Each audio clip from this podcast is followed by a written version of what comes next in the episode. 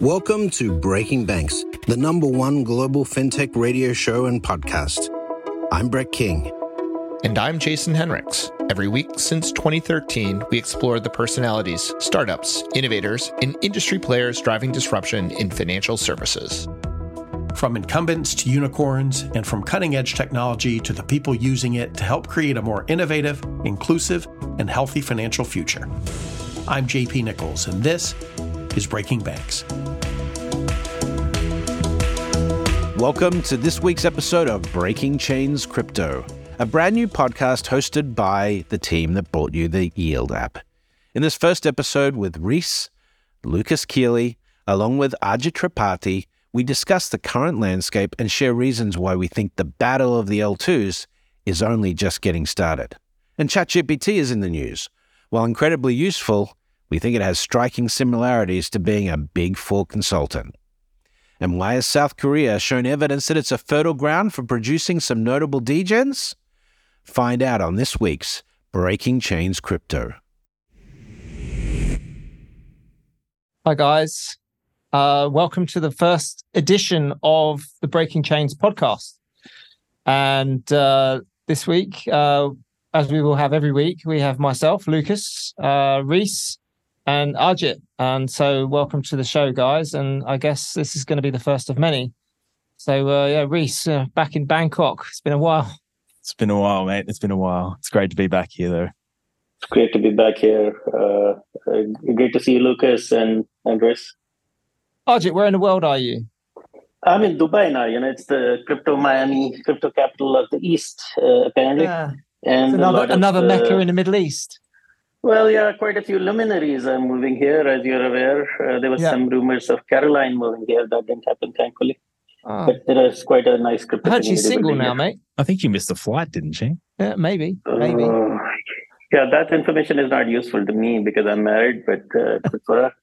Well, uh, you're living the dream down there, mate. Um, so we're we're we're just slumming it in Bangkok as as always. Um, and uh, yeah, so it's been an interesting time this past twelve months in in in crypto for sure. I mean, we we've uh, we've seen seen it all and done it all. Um, and here we are at the other side with a with a, a sort of uh, a, rally into the into the start of the year, which has got a lot of people excited. So it sounds seemed like a good time to start uh, this podcast. Um, and so, you know, fun, fun, funny things have happened, right? We've seen, you know, FTX go from the greatest, the greatest minds uh, in crypto to being, you know, proven to be complete frauds. We've obviously seen the blow up of Celsius, BlockFi, Three Arrows, Terra Luna, uh, et cetera, et cetera. And, and, and the list keeps running. There was um, obviously uh, like a chain of events that caused um, a lot of people to become exposed to what they're actually carrying out. I think yourself and I had these discussions around what risk management looks in this space and um, where trust was being placed. then I think even the parties where we assume to have the highest level of trust, FTX and um, Alameda, etc., um, the were arguably the biggest market makers in this business, turned out to also uh, not be adhering to like the kind of risk we would expect from a developed industry. Um, uh, hard to say, like I guess from like 2017 to now, like we have more institutional capital, but it's not being ran like institutional capital. Um, yeah, I think that this it- it's a good wake up call. I think for um, the expectations we have around how people behave in this uh, ecosystem. So, but yeah, I guess like we'll see like the this continue to wash out in 2023, but uh, it's certainly an eventful 2022. So the ultimate tide is out year, I'll say for 2022. What about you, Ajit? Do you think uh, we look back on 2022 and the lessons we're going to learn going forward, or do you think we'll just make the same Uh, mistakes yeah, over? you know, yeah, I don't think anyone ever learns anything in markets, particularly. I, I think the, the collective mass of our learnings is called regulation. Uh, otherwise, you know, market participants, uh, there's always a new f- uh, flow of new people or people who have goldfish memory. And as soon as, you know, the super cycle starts again, people forget all the lessons of Terra Luna and everything. In fact, you see you know, Nah. Bonk and the I dog. mean, mate, dog all of that's stored on chain. We're never going to forget that. It's all going to Uh, be yeah, stored on chain, right. mate. It's going to be. But G, uh, did you say did you say the Zupa cycle? I thought I heard you say the Zupa cycle. yeah, no, from I Mario guess Kart. The super. Oh, that was the cycle, right? Coopers, The- wasn't it? Oh, the Cooper tree. No, the, the, the fun thing is I met Su Zhu in Crypto Bahamas, right? And and I asked him if he was doing psyops, and he said, "No, I'm serious about it." And he was serious about it. And I think as soon as uh, and and then somebody tried to sell me a private jet in the Bahamas, and I looked at myself and I said, "Man, I drive a Honda." So and and that was the. But I you sold drive an. NSX, mate. You're not driving an, a uh, a Civic, are you? I'm driving an SUV, so it's uh, it, the market is not so bad, right? And we haven't got to the used Civic levels yet. So, one, uh, one more drawdown, Ajit. One more drawdown. So One funny story about one. Su Zhu. Uh, I used to work with Su Zhu at, at Credit Suisse back in the days. He used to work for a guy called uh, Harj and Dave Best on the on the Delta One desk at Credit Suisse. And I remember him and Kyle working their way, and uh, I, I sat on on exotic trading, and uh, they they they left. They came in and, and resigned one day, and, and set up their emerging market currency arbitrage fund, and uh, did a whip around Hong Kong and Singapore, and uh, didn't work out too well.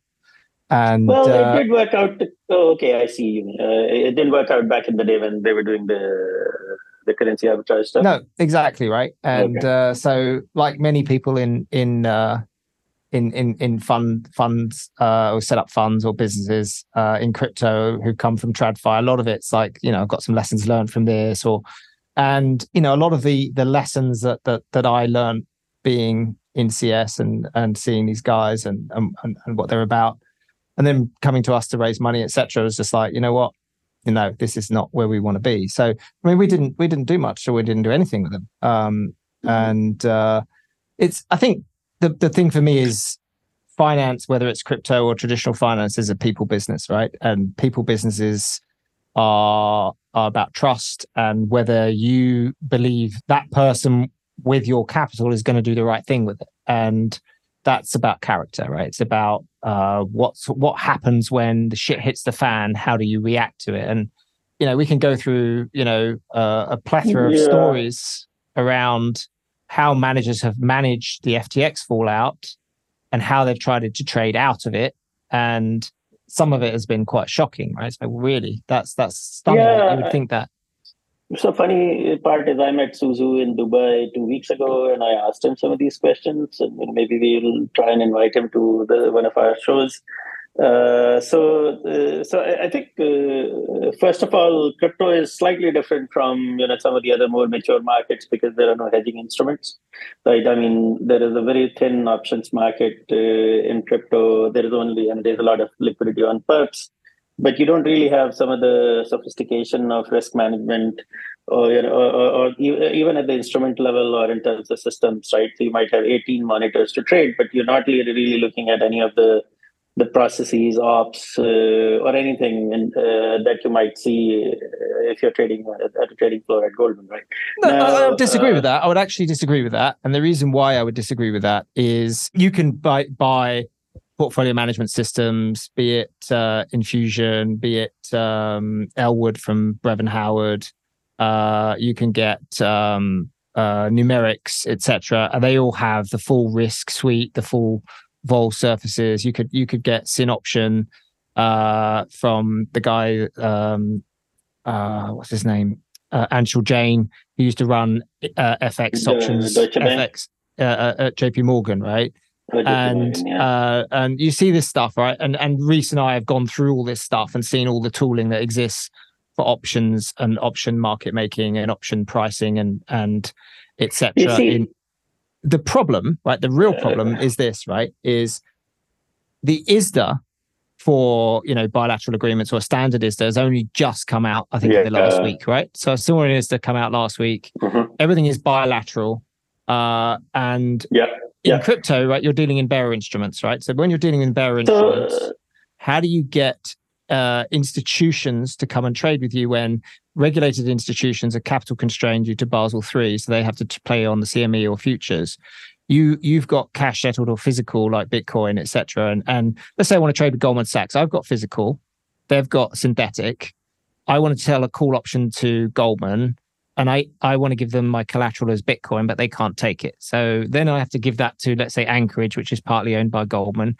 Anchorage holds it there. Then Goldman loans me money cash against that collateral, and then I give the money back to Goldman as, as a margin. It's just impossible to do.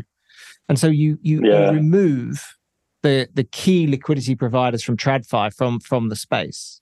It doesn't mean the tooling's not there or the pricing mechanisms there. You look at someone like Orbit or QCP or some of these other guys. They're they're like all very advanced uh, experienced options traders, and it doesn't matter what you're trading the option on. You've still got the same Greeks, and depending on the way that asset price yeah, moves. So where are these option markets, right? I mean, most of this stuff is bilateral because if, when I try to trade options on Binance, I mean, there are very few options on on some of the more liquid tokens, but, but right? FX, which is what, FX markets which are the most inefficient OTC, markets, right? there is a lot of money to be made. But if you look uh, at yeah, just I mean, basic FX, it's bilateral OTC, right? Yeah. So yeah, if you've just got bilateral OTC, it's no different than that. The problem is there's just not enough players, right? And ultimately, let's say that I've got, you know, you're dealing in an 80 vol asset class and you sit there and say, well, I'm just going to run deltas against it. Well, you're going to take a lot of the vol of vol in crypto is actually quite high because you just yeah, have moments of vol. Well, yeah, I mean, see, one of the things we had, you know, uh, not all of our audience is going to be very you know uh, come from the same experience as us. One of the things is uh, uh, Su Zhu's most of Su Zhu and 3AC's troubles are essentially with their counterparties. So you know there is not like uh, yeah they might have uh, made some representations or sent some letters to their counterparties to borrow, which may not be entirely accurate. But uh, that's something they can resolve with their counterparties because there's no, unlike Gemini, there is no retail money involved here, right? I mean, as far as I'm aware, at least not directly. So, mm. so, uh, so I think that's kind of a mitigating factor for the for for three arrows, as in you know, as long as they bilaterally, trilaterally, essentially settle okay. their disputes with their so, parties, they're in a good shape. But they're not. They're not going to. I can guarantee you, there's no one in their right mind going to enter into a new bilateral with Su Zhu or Carl Davis anytime soon, right? Because ultimately, your risk reward for that outcome is if something goes wrong, it's very easy to say, well, why would you do that? Like, why did you do that in the first place, given the history? Like, if we look at the history of managers or people we've done DD on, right? And we look at people and say, oh, this guy's really good. This manager's got great performance. These guys have done amazingly well. You do a basic background check on some of the some of the key players in this industry, or some of the key uh, founders, right? And you say, okay, What's your background? Oh, you've got an SEC sanction for fraud and embezzlement. Oh, you've got an SEC sanction for market timing. Or you've got liens over your assets. Do they look the at IRS. all this stuff in crypto?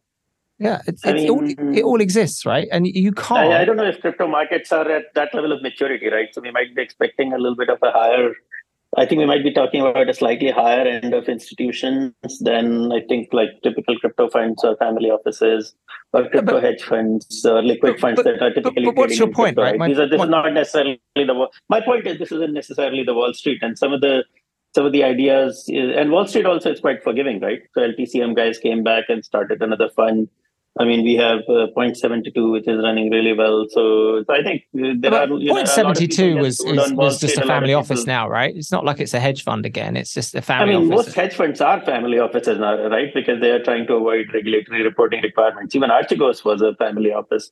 That's so true. no one particularly likes to be regulated. So, I mean, uh, so I think I, I genuinely believe Wall Street is very forgiving and crypto Wall Street is even more forgiving. So it's uh, not entirely un- inconceivable that there'll be some counterparties that are willing to take a risk. And I, I, you know that's kind of where i think that's why they're starting this gtx exchange which i think a lot of twitter folks made a lot of fun of uh, which will essentially trade uh, you know claims on ftx right? Tokenized claims on ftx so uh, that's a pretty interesting idea there yeah. do you think it's now like since the FTX stuff came out and Sam was involved with retail money?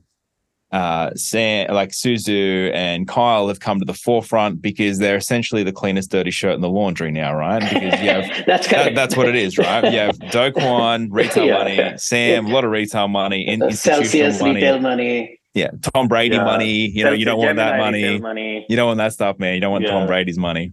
Yeah, um, and, and it kept getting darker and darker, right? Like it's yeah. like Harry Potter. You start yeah, that's right, right. And then now you have nice and fun, and by the time you get to the end, you have outright you know, you have a polycule, you have outright fraud and theft. That's that's exactly right, man. Yeah. and now you have like Sue, like Sue and Kyle go, well, at least we didn't defraud retail. We can probably take a shot, right? And that this is like yeah. their like, yeah. they're starting yeah. their character arc, right? Is that this is our prime opportunity? That's where I saw it coming from. They've got like now we are the cleanest dirty shirt. We might as well take a shot, and like they just reemerged you know, on uh, crypto Twitter and started, uh, I guess, started their like PR roadmap for GTX, right? I know. And there are so many others out there, right? And we don't even know. I mean, and there were founders that started dying at the bottom of the market. I think it's not even clear who's actually dead, but there were two or three folks who were, you know, uh, without mentioning anyone in case they're actually dead, uh, who were declared uh, dead or lost at the at the bottom of the collapse. I know what's so absolutely dead and isn't yeah. going to rise from the from the uh, from the depths like Lazarus, right? Is going to be mm-hmm. Terra Luna. That's absolutely dead in the water. I think the sunset. Really? Sunset. Absolutely. Price, have, have you been watching the token price? Oh, the the classic. I think I've still uh, got yeah. some three x levered on the what I bought at like point zero zero zero zero zero one or something. Are you telling me I'm up like ten thousand percent? Oh dear, no. I, I think I think look, I think for me, 2022 is really really simple. It just shows that you can't let the children manage the money anymore, and I think uh, we started to see, you know, as as the institutional uh, big players entered the game, uh, simple players who started out as you know crypto native were just getting completely destroyed. Uh, let's let's take a very very classic case of um, poor maths, right? Terra Luna modeling, stress testing. I don't know if you saw the stress testing paper on on Terra Luna, but that stuff was just like that came from Harvard. Like really, and you know you could just pick holes in the math instantly, and no one checked it because it oh it came from this guy. He's at Harvard, and this is great. And I think when yeah, Rhys and I modeled it, at Stanford. Yeah, we, yeah. when Rhys and I modeled it, we were like, "You what?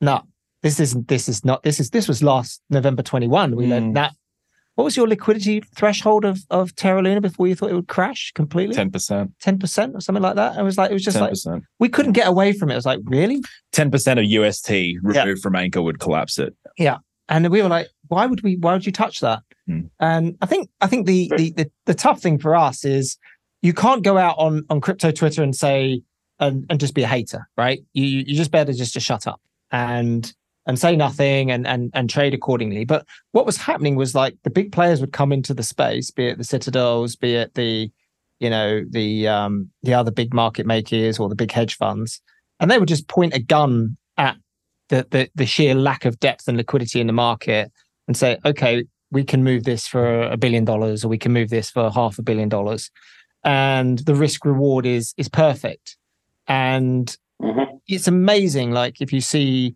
you know the, the the rally in in Bitcoin at the start of the year. What happened? It was the start of the Martin Luther King weekend. Uh, U.S. market closed 4 p.m. and all of a sudden there's this big move in BTC, and the market starts to go and go, and then it just gets a massive short squeeze, and it's pushed all the way through 20k, and everyone's like, "Oh, it's the start of the bull run." it's like, no, there's literally zero liquidity for the next three days and they're just picking out all the stops and going to just force it higher and higher. Did you notice that the subsequent rally was also Friday? Yeah, same same it's play. And then in that time, you take someone like Coinbase stock is up nearly 100 percent as of Friday close. Yeah, in a week. I'm like, hold on, what's going on here? I mean, it's like GameStop all over again, right? It's just you know we've you've got to you've got to realize that the the crypto market itself is is so manipulated Mm-hmm. And uh, I just don't understand. Like, you know, if I was a regulator, it's the one thing I'd want to clamp down on is the the, the market manipulation in crypto. And that's, uh, but but it's structural, right? If you, uh, I mean, market making, exchange, custody, and venture, they're all sitting in the same firms under the same umbrella. There is no like segregation of any sort. There are no Chinese walls between these things. There are no mm-hmm. controls. So, so it's it's uh, you know there are. I mean, it's like the securities market from the 19 20s or something. I don't know, the pre 1934 Act and a lot of rules after that. So it's it, unless unless there is kind of you know segregation across these things, uh, at least custody and exchange and market making, you're always going to have uh, very opaque, uh, unpredictable markets. And and you know it's very very hard to short anything in this market, right? Because I mean it's so easy to liquidate anyone. Uh, oh no, no, absolutely, yeah. absolutely. And, and it's only been made worse, right? Because we had like all the market maker money was obviously on FTX, right? And that some got out, but not a lot of it. So we're just dealing on very thin markets. Even you know before this all this fallout happened, it was really FTX was the driver of volume because it's arguably it was the best place uh, functionally to trade. Um, I guess from a yeah. top level anyway. Like I don't think anyone was aware of like the old God mode that uh, Alameda had access to. It would have been nice to have to have that setting turn on my account. Yeah. Um, but you know, yeah, even then, the, the, books were thin in specific assets, but now it's very, very yeah. thin. You know. So I was going to say other things that have kind of changed uh, going into 23 is ChatGPT and and um, OpenAI. I mean, got thoughts on that? I've got yeah. some big thoughts on that. And so. ZK and ZK. So you know how the venture business runs on memes, yeah. and uh, so the three biggest things right, right now are OpenAI, and everyone is really excited about ChatGPT. And there were a whole bunch of Web3 VCs that I'm aware of who were pivoting to AI, and there was quite a bit of a Twitter joke going around about uh, you know how do we uh, who who is Vitalik pivoting to AI or something. So that's one. The other is ZK, zero knowledge. You know, and uh, most people have zero knowledge about zero knowledge. I'm probably one of them. Uh, uh, but but now with zk rollups going live, makes a mockery of KYC zero knowledge. mm. uh, depends on how you use it, right? So, so N- NKYC, no knowledge, and, no knowledge of your customer. But I think Ethereum scaling has pushed zero knowledge research forward by at least two three years. So uh, so let's see, right? I mean Q1 we'll have a year, year full of zero ZK rollups going live. So, so I had a bit uh, of fun. Of things going live. So I had a bit of fun with uh, ChatGPT and uh, I decided to see okay how good is it at you know we we it's it's written by geeks for geeks at the moment, but ultimately, what if it was a bit like Bitcoin really?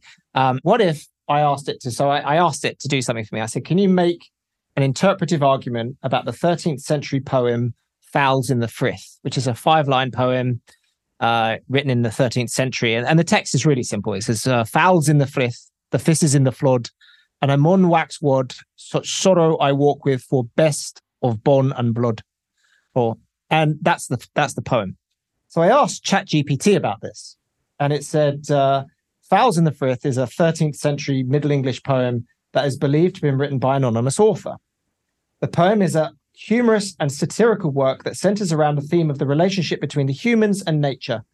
Poem takes the form of a dialogue between a group of birds who are discussing the arrival of a group of hunters in the forest. But no, it's not. So that's a five line poem. question for... and it's just gone like a, off on a tangent. oh man. So so you know, ChatGPT is like a consultant, and I've been a consultant at PwC, right? So I mean it sounds like it knows what they're talking about, and ChatGPT is very good at that. But it may not necessarily know what Chat ChatGPT is talking about. So it's a bit like PwC and McKinsey over there. But mm, you know, uh, due apologies to my friends. One of the questions I really wanted to ask Chat ChatGPT was, "Sir, when token?" and unfortunately there is no token and they're starting to charge you know i was i was hoping i would get an airdrop for using chat gpt and it would be like web 3 all over again but that seems to be not the case what about what about when binance ajit can uh, chat gpt give us a when binance i haven't tried that well, but, well given it, uh, maybe it will acquire it it actually thinks that my my 13th century anonymous medieval poem paints a picture of humans as being destructive and disrespectful towards the natural world and the birds serve as a metaphor for the innocent victims of human actions. This poem is also a call to action urging humans to take responsibility for their actions and to show more respect for the environment. This is a five line 13th century medieval poem. And you're right. It's like dealing with a consultant. I mean, you can turn anything into a climate change activist. And I think we've just done that with ChatGTP. oh, well.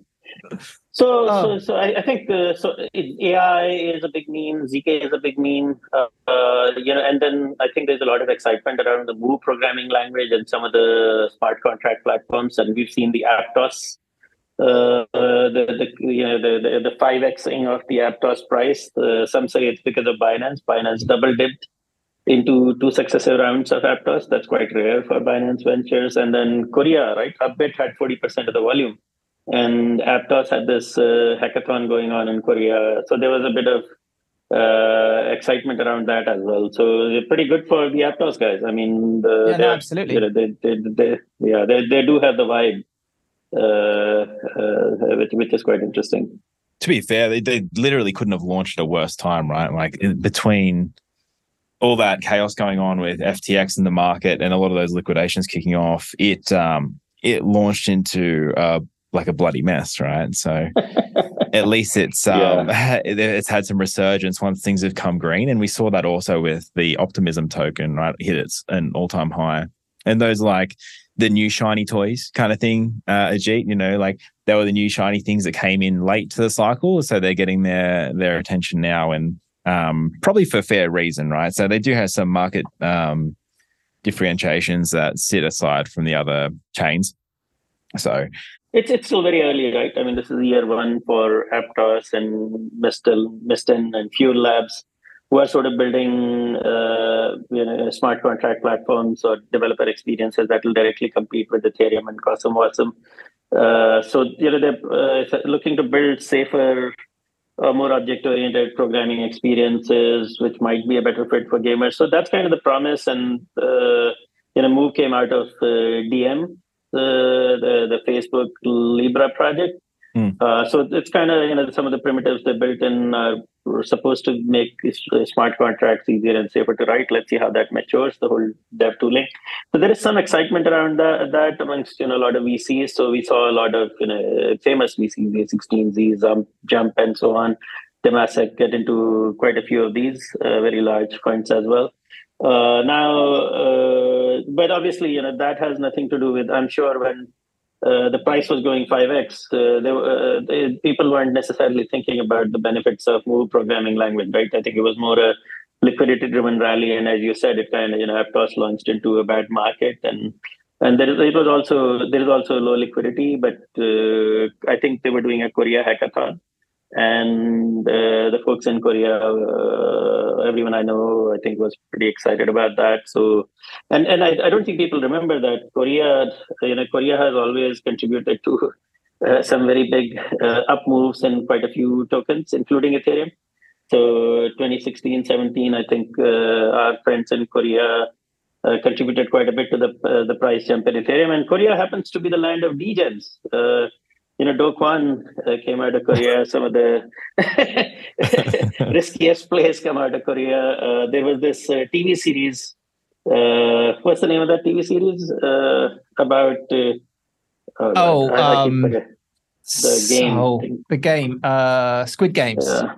Squid Games that came out of Korea. So yeah, there is something going on in Korea with with like utter and complete degen you know well, vibes and and there's something to be said about that. Sorry there, there's only one what's the greatest thing that ever came out of uh korea do you think if you really really had to uh think gangnam style? Gangnam exactly style? right gangnam style. Do you remember Psy yeah. was the guy right? I think there's i'm trying to work out if it's if that song is the one hit wonder of the world right? Is or is that or, or are we going to well, be the the Chesney Hawkes um the one and only could be the other the I, other one hit wonder. Yeah, I think I think Gangnam Style is it though, isn't it?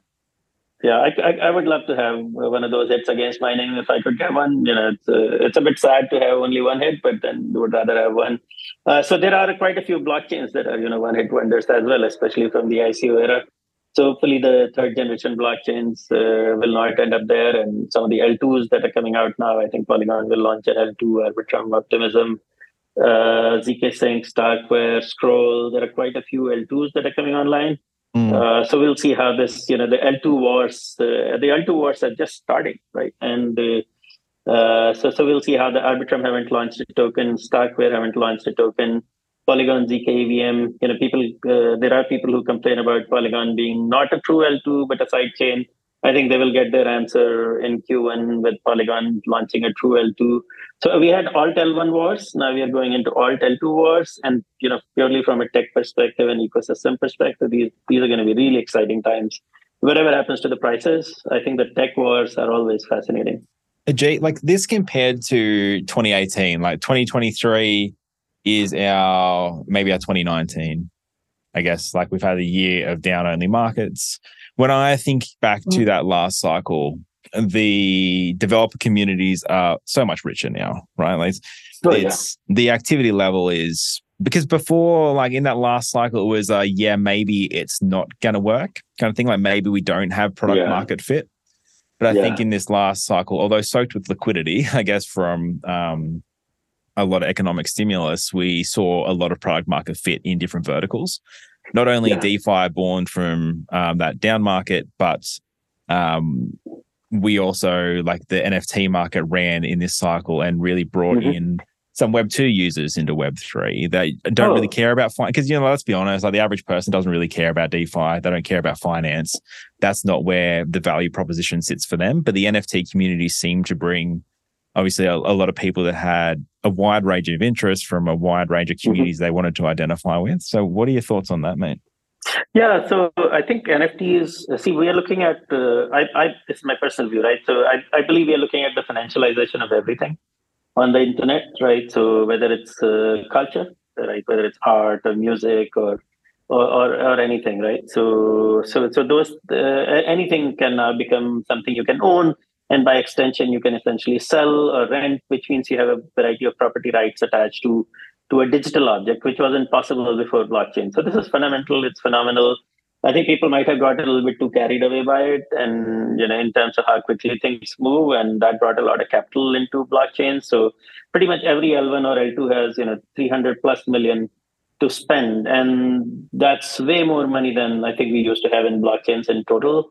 Uh, you know, even at consensus, we didn't really have that kind of money. So uh, so, so I think all that capital has brought in a lot of talent, right? So a lot of money is also getting wasted, of course, right? On on conferences and I mean, no, uh, there are some good conferences and you know, they're on parties, on yachts, and uh, I mean, just straight up rugs and all that stuff. So there's a lot of you know grift and and all that uh, bathwater, the bathwater stuff.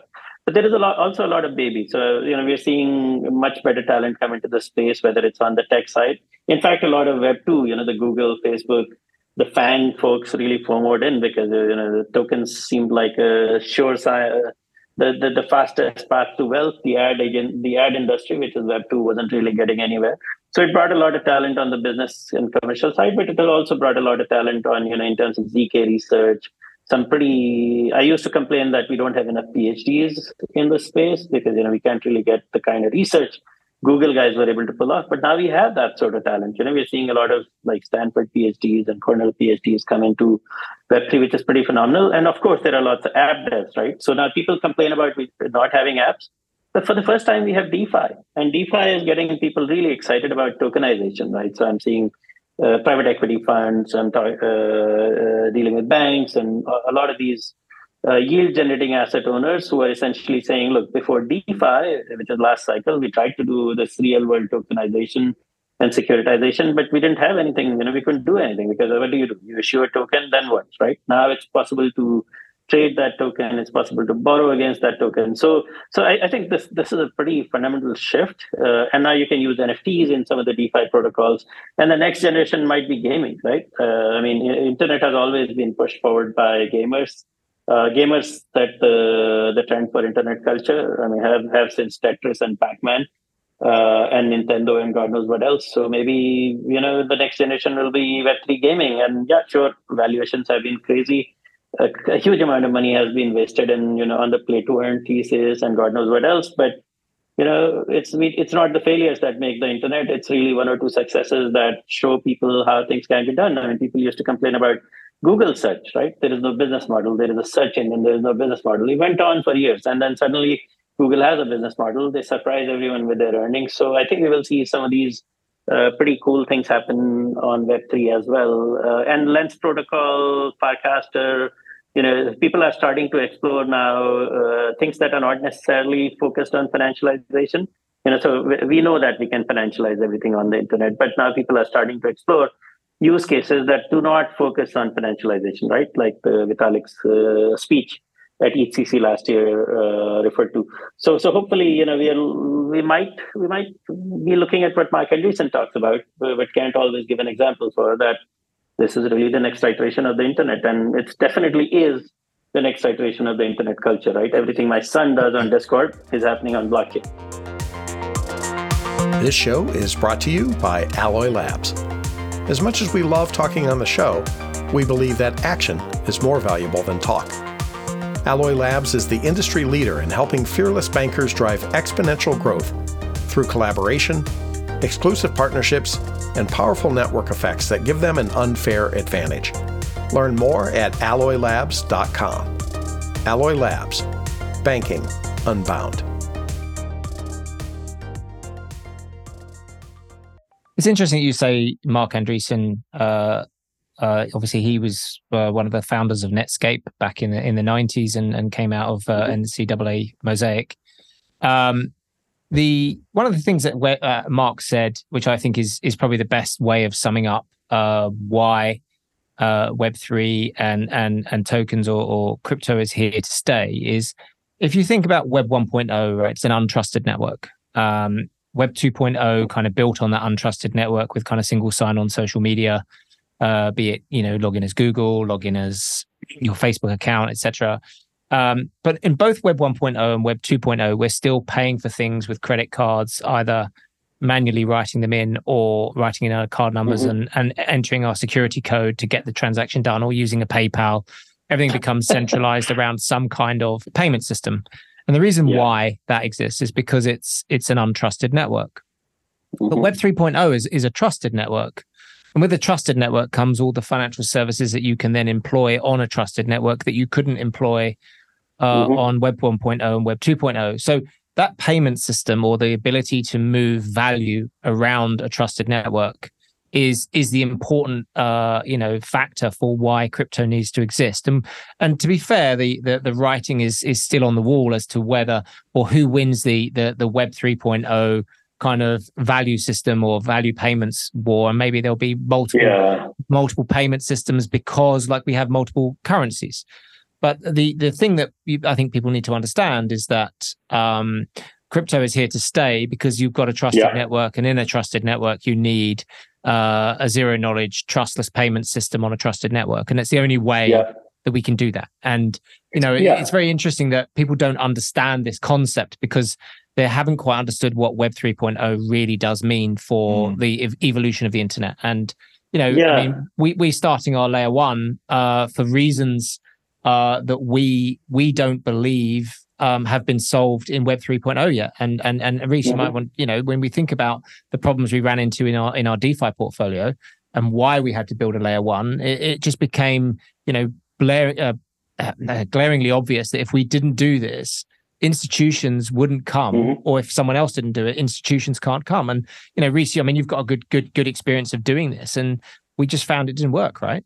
Yeah, well, the, the current ecosystem isn't designed to be guarded by regulation. It's not it's not designed to have safety rails, and that's the the counterparty of like the true custody of having control of your own, you know, being your own bank, right? That means you have to treat that capital with security that you're probably not used to and or manage risk you don't know how to understand and that is normally uh, abstracted out to a financial institution in uh, real life right off chain but when you take assets on chain, you have to absorb that responsibility. And you know, when, when we talk to large institutions uh, around the fund and how they're viewing this space, we, from some large funds we spoke to only a few weeks ago, uh, that everyone would know, we, um, the response is, we love the space. We know this is the direction, but we can't touch it.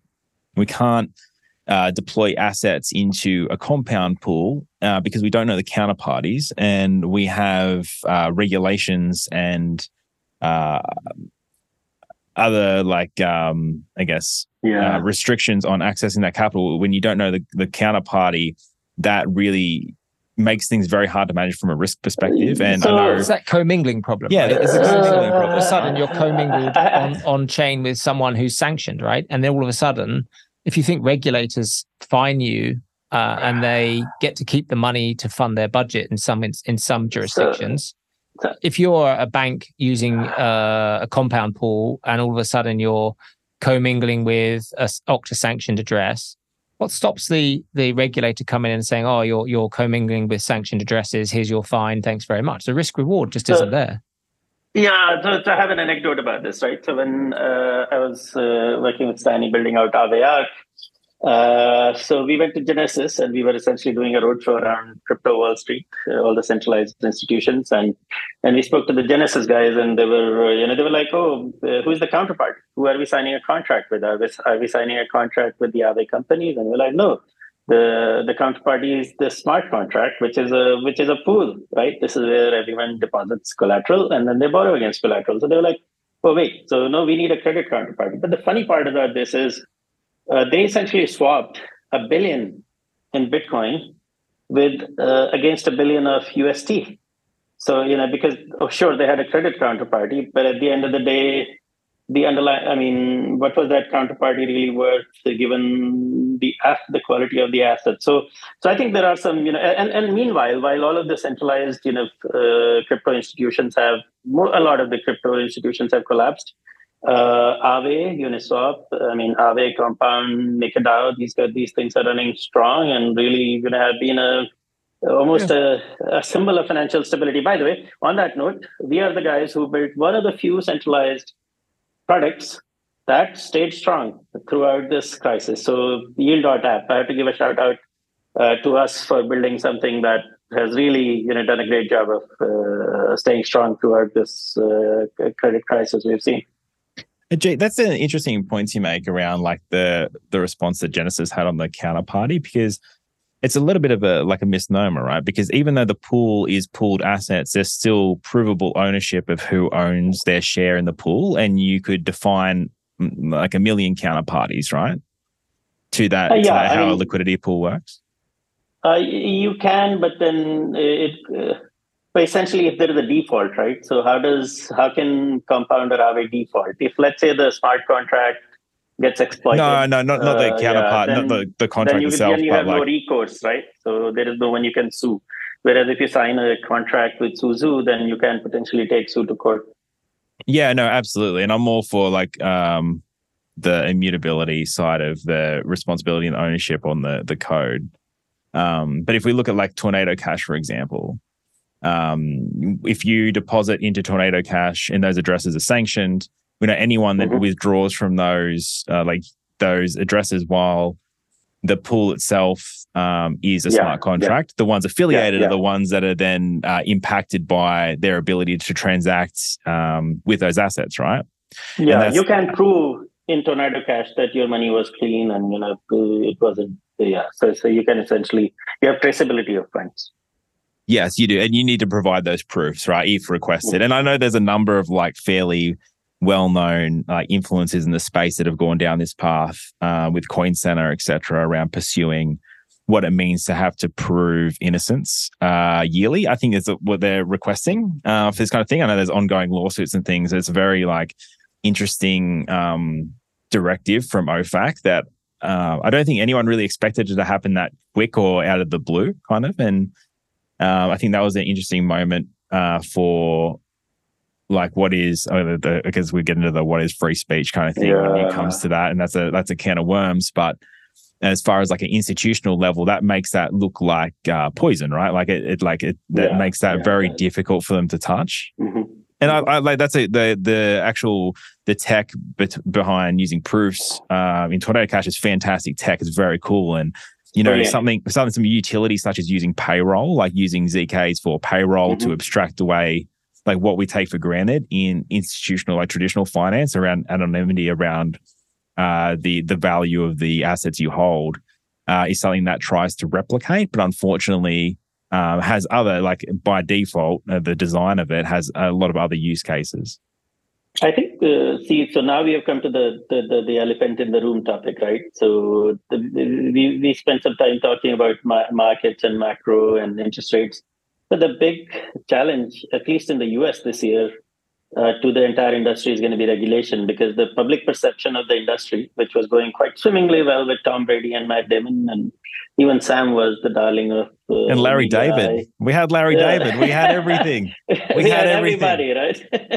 we had uh, Reese Witherspoon. Every celebrity wanted to work in this industry. We were getting everyone from Google and Facebook that we wanted to hire, and yeah, now it's a it's a slightly different environment. Now everyone's friend is calling and saying, uh, "Why don't you maybe get a real job?" So So I think the public perception of the industry was hit really hard by you know the SAM and FTX in particular because they were so well known and popular, and the, the size of the the debacle was global and uh, about eight plus billion.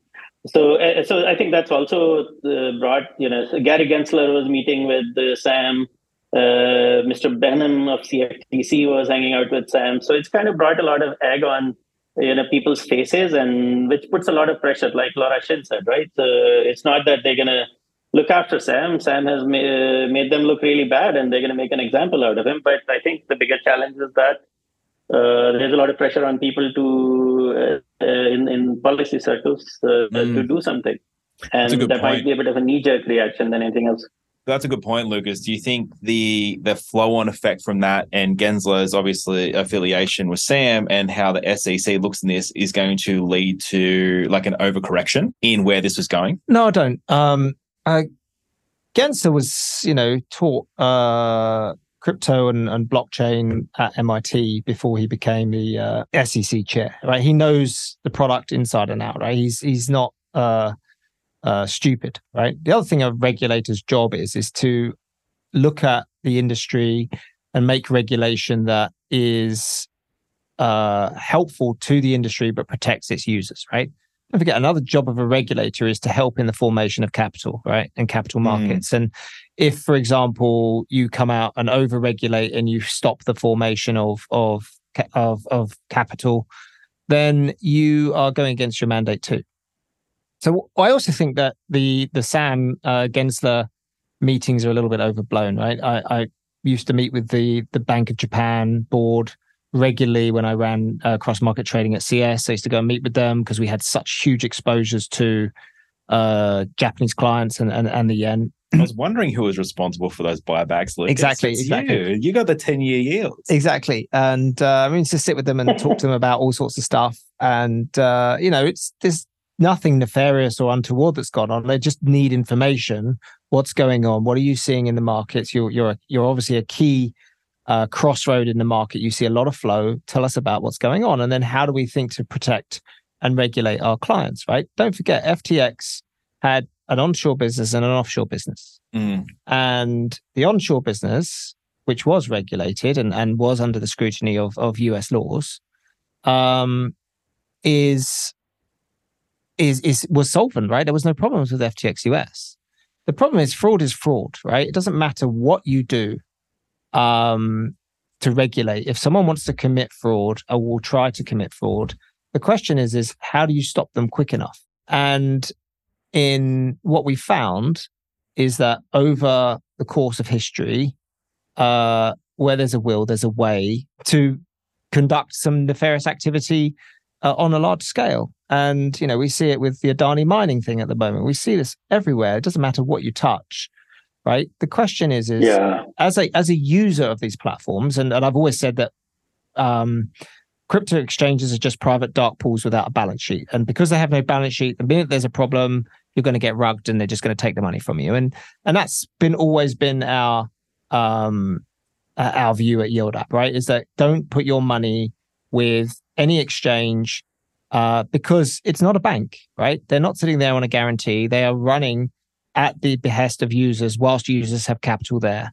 And the minute that capital gets pulled, the people who are last out are going to get rugged. And that's just the way it is. And, and, um, you know, the, if you look at the scale of the fraud that's happened at FTX and you think to yourself, okay, there wasn't just one person that knew about this. There's a whole bunch of people that must have known yeah. that assets that were not supposed to be commingled were being taken off the platform and used to go and punt in whatever area you want. And, you know, maybe you thought, well, okay, if it works out, I'm going to be, you know, the richest man in the world. Because don't forget, he's essentially levering other people's money, right? And that the the outcome was the market turned and they just ran out of, ran out of rope and they and they hung themselves. And you know, I, I think a bigger problem is the way it was done. I think the way Binance came out or CZ came out, um, called them out, and then I, I, think the one that he did on Coinbase, I mean, should put him in prison. Why? Because Coinbase is a listed security on NASDAQ. You don't come out and make a statement that causes the market to crash or the stock to collapse because you've come out and said you don't have enough uh, Bitcoin to against uh, GBTC. uh, or Grayscale uh, caused the market to crash, and Brian Armstrong has to come out and correct it and say, well, actually, we've got over a million plus or whatever it was he came out with. But you shouldn't be allowed to say that. If I came out and said that in a bank and said, hey, these guys are doing X, Y, or Z, and I didn't have any proof of that whatsoever, and I caused a dislocation in that in that underlying asset, I'm, I'm going to be charged with securities uh, market manipulation, yeah. right? Yeah, well, we've, we've seen this with Elon Musk and a few other uh, hmm. billionaires, mm. right? Where people make uh, forward-looking statements or, or, or statements in the market, and I think enforcement has generally been weak. And you know, we still have Mr. Uh, Josh Hawley uh, uh, essentially starting a, a Pelosi bill, which essentially will ban insider trading by uh, by by Congress, uh, by the members of the Congress and the Senate, right? So insider yeah. trading. There has been quite lax securities law enforcement against the powerful and the but, rich. But, uh, but, hold on a second. But hold on a second, right? Bitcoin and Ethereum are not securities, right? So they're not governed by yeah, that's securities correct. law, right? But the ultimate thing that's is, is Coinbase yeah. is a security, and you can't mm-hmm. come out and fud a listed company, uh, cause a, an event in a security, and then you should be able to get away with it. I have a I real think, problem with that. I think the Elon one is like the from a few years ago when he said he had enough money to take it private, wasn't yeah. it? And it was like more of a yeah, like and that caused a huge pump. Yeah, no, absolutely. Yeah. And uh, yeah. you know, I think I think this this whole market manipulation piece, and going back to the regulation question, right? What regulators need to do is do what they've done well for for decades, which is find the balance between allowing capital formation and growth and evolution of the products and protecting yeah. the users of those products. And that's yeah, and protecting balance. innovation, right? And protecting yeah, and innovation. Of course, so, yeah, of course. yeah, innovation. Right. But the only thing that FTX did, right? And if I'm really honest with you, this is the only the only benefit that FTX gave the industry was it gave the TradFi companies have been working on their own chains, working on their own tokens, their own coins, their own platforms, time. And if I'm uh, a traditional financial services institution, I would be absolutely stoked that a crypto native firm has destroyed the trust in the crypto native industry and our trust is still in place. So if HSBC came out tomorrow and said, here's the HSBC uh, crypto exchange, you can trade all your crypto through HSBC. Uh, we will custody it, we will manage it, we'll give you the liquidity, etc., etc. Right? You just open your account. There's no place for a Binance anymore. There's no place for an FTX anymore because the trust is there. Right? Yeah. Trust is in that brand. And if you tell me that the minute Citibank turns on BTC trading on Velocity, if those of you don't know what Velocity is, it's the uh, it's the institutional grade FX platform. I'm not going to any other platform to trade my FX or my Bitcoin because it's so much better. And there's billions of dollars that have been spent on this. And and don't forget, traditional financial services firms, especially the big one, can throw scale at this problem better than anyone else in the industry.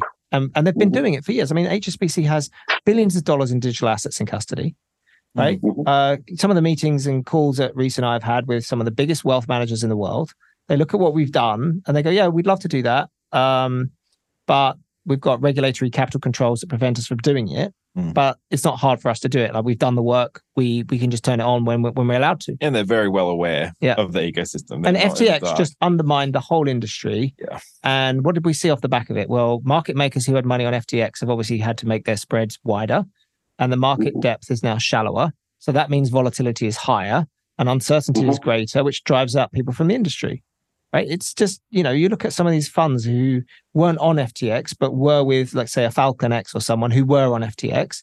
Their claim isn't against FTX now, it's against Falcon X. The contagion and the problems in the industry are, are manifest, right? It's just so bad. And all of this was done because the trust in the ecosystem or the industry, especially crypto native, has been completely destroyed. And well, I don't know where you go from there. Well, there is some good news for us, right? So there is a joke going around, and Henry Arslanian you know, who runs PwC's crypto practice and is a very popular speaker. We should get him on a show uh, at some point. Yeah, he doesn't do that uh, anymore. He's now left that, and he is now running Nine Blocks Capital. Uh, which oh, is a spin right. out oh, from Nine Blocks. Did he leave PwC? Yeah, he's left PwC. PwC. He's now oh, the he's so now the co-founder of Nine Blocks, and yeah, uh, yeah, he's that's a spin out from Nine Good for him. Good for him. Yeah. I, I, I love Henry. So one of the things he said in one of his recent talks is that you know the era of kids running the industry is over so I was like, okay, good. I'm I'm not a kid anymore. I worked in yep. compliance. Rest I'm 46 years old. I worked on it, uh, you know, with, with a bunch of traders. so good for good for all the older men and women. I mean, who have a little bit of experience in in actual risk management, compliance, No, and all absolutely, of that. Right? So right? the And- industry and is you're going to 100% scale right, and grow. right? Then You're, some you're 100% right. And I've got, I've Yeah. got a lot of time for uh, um for Henry. Um, you know, I know the fund. We've DD'd the fund. Um, we're happy with what they've got, etc. No problem there. Um, you know, there's a great many things that we've got to look forward to going forwards, right? We've got a lot of things, and cleaning out all the bad actors and cleaning out all the shit in this industry is like the best thing that could ever happen to it. Because there's some amazing tech. There's some very, very, very smart people writing some very, very innovative stuff and it is accretive to the overall financial services industry globally right? It allows people to be banked that otherwise couldn't be banked. Mm. it removes the reliance on centralization and, and monopolists in certain countries especially in africa and, and the middle east. And it allows uh, finance to be normalized across the world uh, for anyone that wants to have the ability to own a wallet and transfer value right? And, and i think we've got that those things covered what what's destroying the industry is that centralization on the back of if we centralize we've got more liquidity and obviously the likes of you know uniswap etc are really trying to address that and how do we create liquidity but still decentralize and that's Yeah, so- so- that's where we're headed right Well, uh, so that's the best part, right? So I, I think uh, while money crypto was crumbling, uh, you know, we are almost coming to the end of the the show. The tech crypto made a made massive progress, right? Across zk, across some of the things Cosmos guys have done with Interchain, across Ethereum scaling, across you know NFTs and DeFi. Uh, they've just been uh, in every ecosystem. There's been just phenomenal progress on the tech front. So maybe you know we really. Uh, so this year will probably be while I think you know the the society gets a handle on money crypto. Uh, you know the, how the institutions, uh, the capital markets uh, entities in this in this industry should be governed and uh, how they should manage their risk and conduct. I think uh, that the fact that we have uh, you know so much talent coming in and so much innovation that's going on, so much research that's getting driven forward in this space, I think we're going to have a phenomenal phenomenal year in tech crypto, uh, and that's probably the you know I've never been this bullish on the technology in this industry as I am today, right? Even though I'm a little bit uh, well, I'm fairly uh, sad about the state of money crypto. I'm extremely excited about the state of uh, tech crypto. No, absolutely. Um, I, I I think that the innovation has has really compounded and, and really accelerated in this space.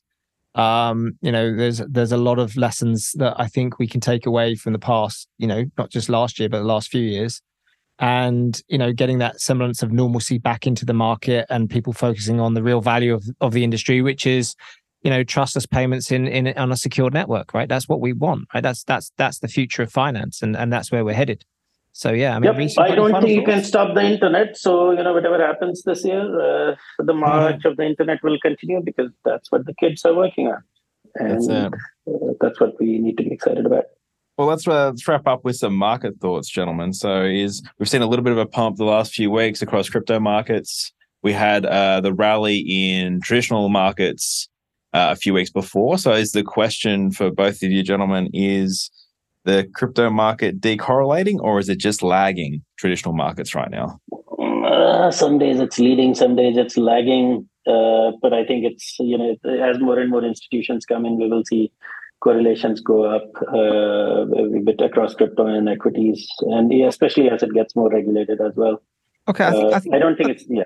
It's I just think, I think the, the, the biggest issue, right, is that people need to understand that crypto is now considered a risk asset and it's a risk on asset and it's a risk off asset, right? So when markets look dicey, it's going to come off fast. When markets look, you know, pretty, you know, tepid and, and it looks pretty, oh, the risk looks pretty tepid, then we're going to see that, that rally. And what we're, we're trying to see at the moment is if I were to look at correlation across risk assets, I would say the correlation has shown to be extremely high. We saw it with the sell-off, and we saw it with the with the rally back.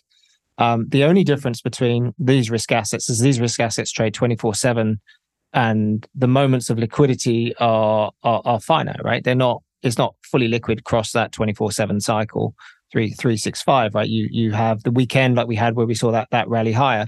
People are are interested in in the level still, and people are interested in the in in the direction it's traveling but I think we need to see 30 30,000 breach.